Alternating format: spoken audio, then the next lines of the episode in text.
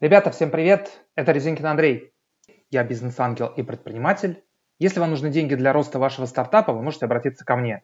Я и мои коллеги вкладываем в стартапы ранней стадии, в онлайн-образовании, HR-тех, финтех и искусственный интеллект. Буду рад посмотреть ваш стартап. Пишите на moneyforstartup.gmail.com и подписывайтесь на мой канал про стартапы в Телеграме Money for Startup. Обещаю ответить каждому и дать деньги лучшим. Сегодня я пригласил в гости моего друга Владимира Горового. Мы с Владимиром инвесторы в нескольких проектах, в том числе, которые используют искусственный интеллект. А, Владимир работал руководителем ML направлений в Яндекс Вертикалях, то есть отвечал за искусственный интеллект в таких проектах Яндекса, как Автору, Яндекс Недвижимость и Яндекс Путешествия.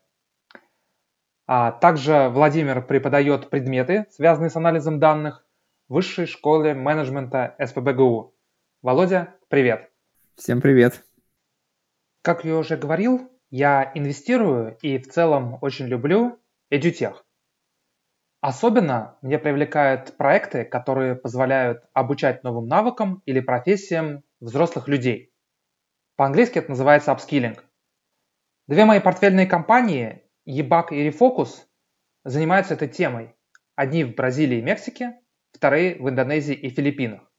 В канале я рассказал про стартап, который находится на фронтире направления upskilling в EduTech, используя искусственный интеллект для улучшения результатов своих учащихся. Это стартап Workera. Workera создали Киан Катанфаруш и Эндрю Нг. Оба преподаватели искусственного интеллекта в Стэнфорде. Эндрю Нг возглавлял Google Brain, исследовательское подразделение по искусственному интеллекту в Гугле. Ребята привлекли 23,5 миллиона долларов на раунде Б от очень сильных венчурных инвесторов. И первый вопрос для нашего эксперта, Володя, для тебя, будет следующем. Веркера заявляют о том, что измеряют навыки на рабочем месте и предлагают индивидуальное обучение. Сотрудники получают планы обучения, ориентированные на конкретные цели, в то время как работодатели имеют возможность оценивать навыки и создавать индивидуальные планы повышения квалификации. Так вот, Workera заявляет, об использовании датасетов навыков с миллионами измерений по более чем 7000 навыкам для обучения алгоритмов искусственного интеллекта. Технология понимает взаимосвязь между навыками и делает вывод о том, есть у сотрудника навык или нет. Как ты относишься к этому заявлению, Владимир? Откуда Веркера берет такое огромное количество данных о перформансе обучающихся. Да, мне непонятно. Может быть, они взяли, договорились с какими-то образовательными институтами, которые уже это логировали, да, куда-то как-то. Но это, опять же, как бы преимущество появилось у новых цифровых платформ. Может быть, у них из Корсера, на самом деле, Эндрю, Эндрю э, Ин, он же фаундер Корсера, может, они договорились, что они из Корсера все эти данные там, по, по многочисленным там, сотням тысяч людей, которые у них проходили курсы, могут получить. Угу. Ну и, соответственно, там есть и тесты, и то, как, как люди занимались, кто из них там успешно проходил, кто нет. Эти данные можно использовать для того, чтобы, собственно, разрабатывать алгоритмы. Вот. Поэтому это, конечно, большой челлендж, ну, то, что ребята делают. Э, я думаю, что там на первом этапе, скорее всего, была какая-то большая методическая поддержка ну, людей, которые пришли из образования и, в принципе, уже там насмотрелись или имеют понимание, какие тесты уже опробированы и хорошо работают. Скорее всего, они как-то интегрировали и, э, значит, дальше пошли э, это у себя использовать. Но это моя гипотеза. Вот, потому mm-hmm. что они, я посмотрел, они супер подробно не рассказывают про то, как у них внутри все устроено, ну, либо я не нашел. Владимир, а давай представим, что у нас есть EduTech проект, а хорошие ребята, которые начинают что-то делать в EduTech и хотят сразу делать это с помощью AI. Вот, на твой взгляд, какой у этих ребят был бы roadmap, какой был бы план для того, чтобы их EduTech базировался на технологиях ML, на технологиях искусственного интеллекта? А, наверное, я бы начинал с того, что а, если у нас есть этот проект, я бы начал э, ну, с того, что запустил какую-то версию без там ML, AI и так далее, да, и дальше начал бы, ну, просто созданную экспертами, там, преподавателями, практиками. А, но при этом сделал бы обязательно замеры, э, как делать Workera, да, там, на старте твоего уровня навыков, который, которым ты сейчас обладаешь, да, там, например, если мы хотим, если мы считаем, цель, там, наверное, большинства из тех проектов, это тебе сделать какой-то апскиллинг, да, то есть э, чтобы у тебя там а, либо навык твой стал лучше, да, либо ты, в принципе, его приобрел, у тебя до этого не было, да, ну и в идеале, соответственно, ты делаешь замеры там до-после программы обучения, э, и в процессе тебе важно, как бы, когда запускаешь, трекать э, все активности пользователя, да, то есть, во-первых, на старте затрекать, что он знал, что он не знал, то есть какие задачи он мог решать, какие он не мог решать, Дальше, соответственно, логировать э, то, как он себя ведет на платформе, да, то есть какие задачи он решает, какие активности он делает, там, насколько он э, регулярно занимается и так далее. То есть записать различные факторы про то, как он осваивает эти навыки. Ну и, соответственно, потом а, зафиксирует результат, а, который он получит в конце. И после этого ты с помощью этих данных сможешь научиться, например, делать модели, которые будут предсказывать, э, на самом деле, как бы осваивать человек навык по первым его дням, там, осваивает или нет, понять, какие, какие признаки на самом деле того, что человек успешно будет осваивать, или какие признаки того, что он неудачно будет осваивать. Если у тебя были разные задания, ты можешь понимать, э, ну, что там без каких-то, например, заданий он все равно освоит навык, и тогда можно эти задания давать и образовательный трек сделать короче, например. Или наоборот, да, то есть ты понимаешь, что если человек не может решить вот на какой-то стадии вот такую проблему или долго ее очень решает, да, то значит, что ему нужно, на самом деле, скорее всего, добавить несколько маленьких задачек, которые, то есть ему не хватает какого-то базового навыка, да, и нужно добавить ему упражнение на освоение этого маленького поднавыка, который необходим в освоении целевого навыка. Угу. А сколько приблизительно, там, по твоему мнению, нужно учеников, а, уже прошедших курс, чтобы собрать вот необходимые, необходимый датасет ну, и уже внедрять э, ML? Все зависит от сложности модели. Какие-то супер простые вещи ты можешь уже на сотнях учеников внедрять. Просто как бы у тебя на самом деле а, сложность модели напрямую развитие, которое ты можешь сделать, да, будет напрямую зависеть от того, сколько данных у тебя есть. То есть у тебя, например, если ты хочешь учитывать какие-то факторы, у тебя должно быть примеров с этим фактором как минимум, там, я не знаю, 30 штук. Да, и там разных комбинаций тоже. То есть чем, чем больше у тебя факторов и чем больше у них там возможных значений, тем больше тебе нужна выборка обучающаяся для того, чтобы что-то разумное получить. То есть в целом ты там можешь с нескольких сотен начинать, какие-то простые модели, в которых там условно в пределах там 10 факторов, а, да, и которые там делают какой-то прогноз. Если ты хочешь что-то более сложное, то тебе, соответственно, нужно больше людей и больше информации. Да, окей. А ты, ты привел пример, что для простых там достаточно там 30 случаев, да? А если мы говорим про что-то там более сложное, да, если мы говорим о вот там генерации какого-то индивидуального курса под э, там человека, там, после того, как мы каким-то образом там замерили его навыки. Ну, соответственно, у тебя там должно было как бы несколько сотен человек этот навык до этого осваивать, да, скорее всего. Mm-hmm. Ты, ты, ты сможешь, наверное, на основании этого подобрать, уже начать подбирать, по крайней мере, в первом приближении, э, какой-то индивидуальный трек для этого человека. Но это не значит, что ты не можешь это делать на старте, даже пока у тебя нет данных, просто исходя из экспертизы методиста. То есть, на самом деле, ты персонализированный трек можешь создавать уже исходя из экспертизы методиста. Например, есть мы там, например, мы учим математике, и мы понимаем, что человеку ну, нужно, когда он осваивает математику, ему нужно осваивать навыки определенной последовательности, да, потому что какие-то следующие разделы, они требуют знания предыдущих.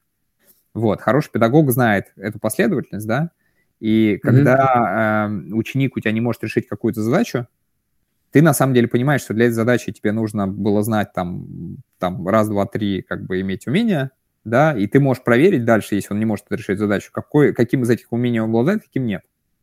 Угу. Вот, поэтому без всякого там ML и AI, зная хорошую, там, имея, имея хорошего методиста с большим опытом, ты можешь понять, что вот на самом деле здесь у тебя человеку не хватает э, такого-то навыка.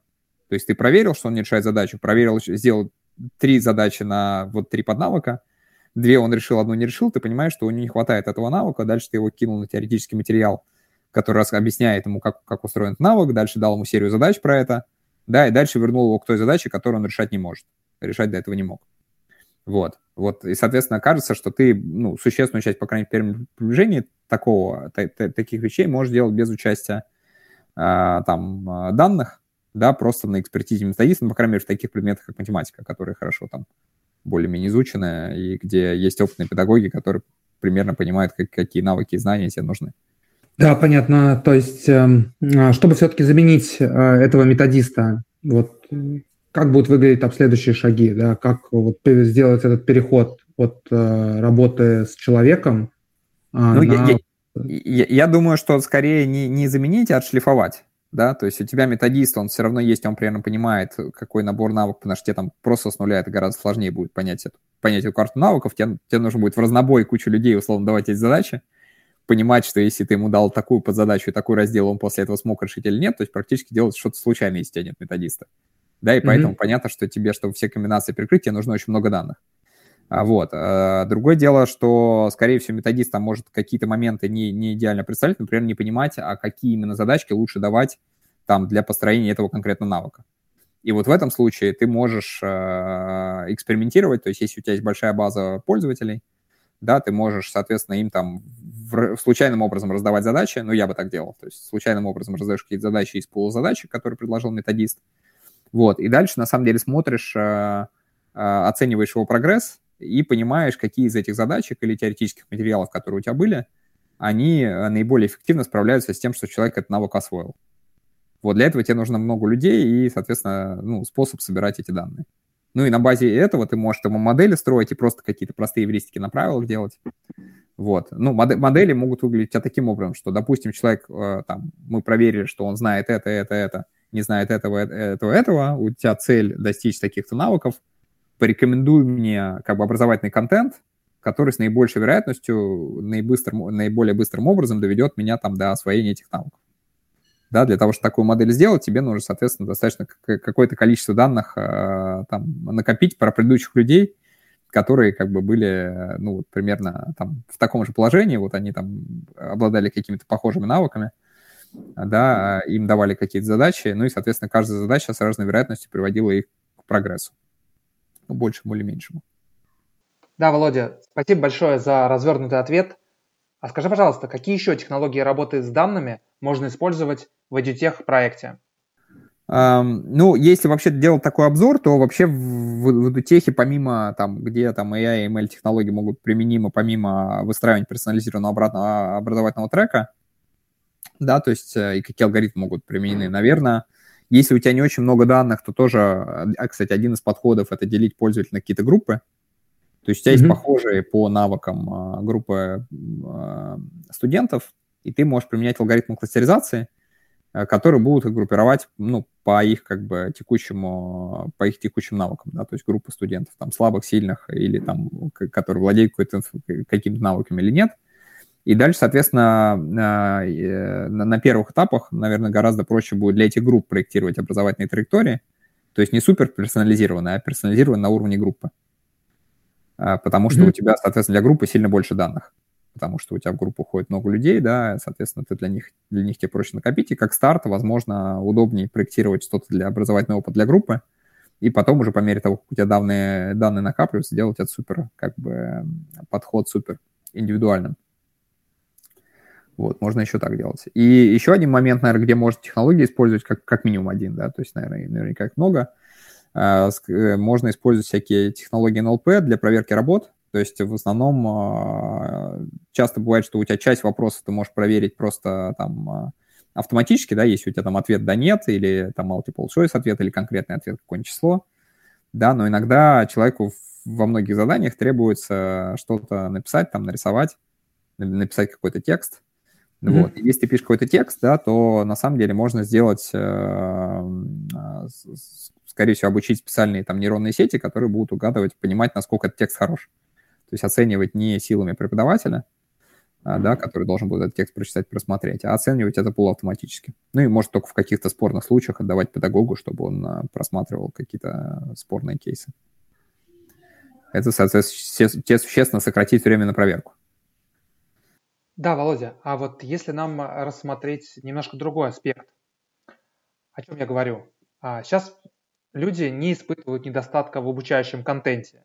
Любую тему можно изучить либо бесплатно, либо очень дешево.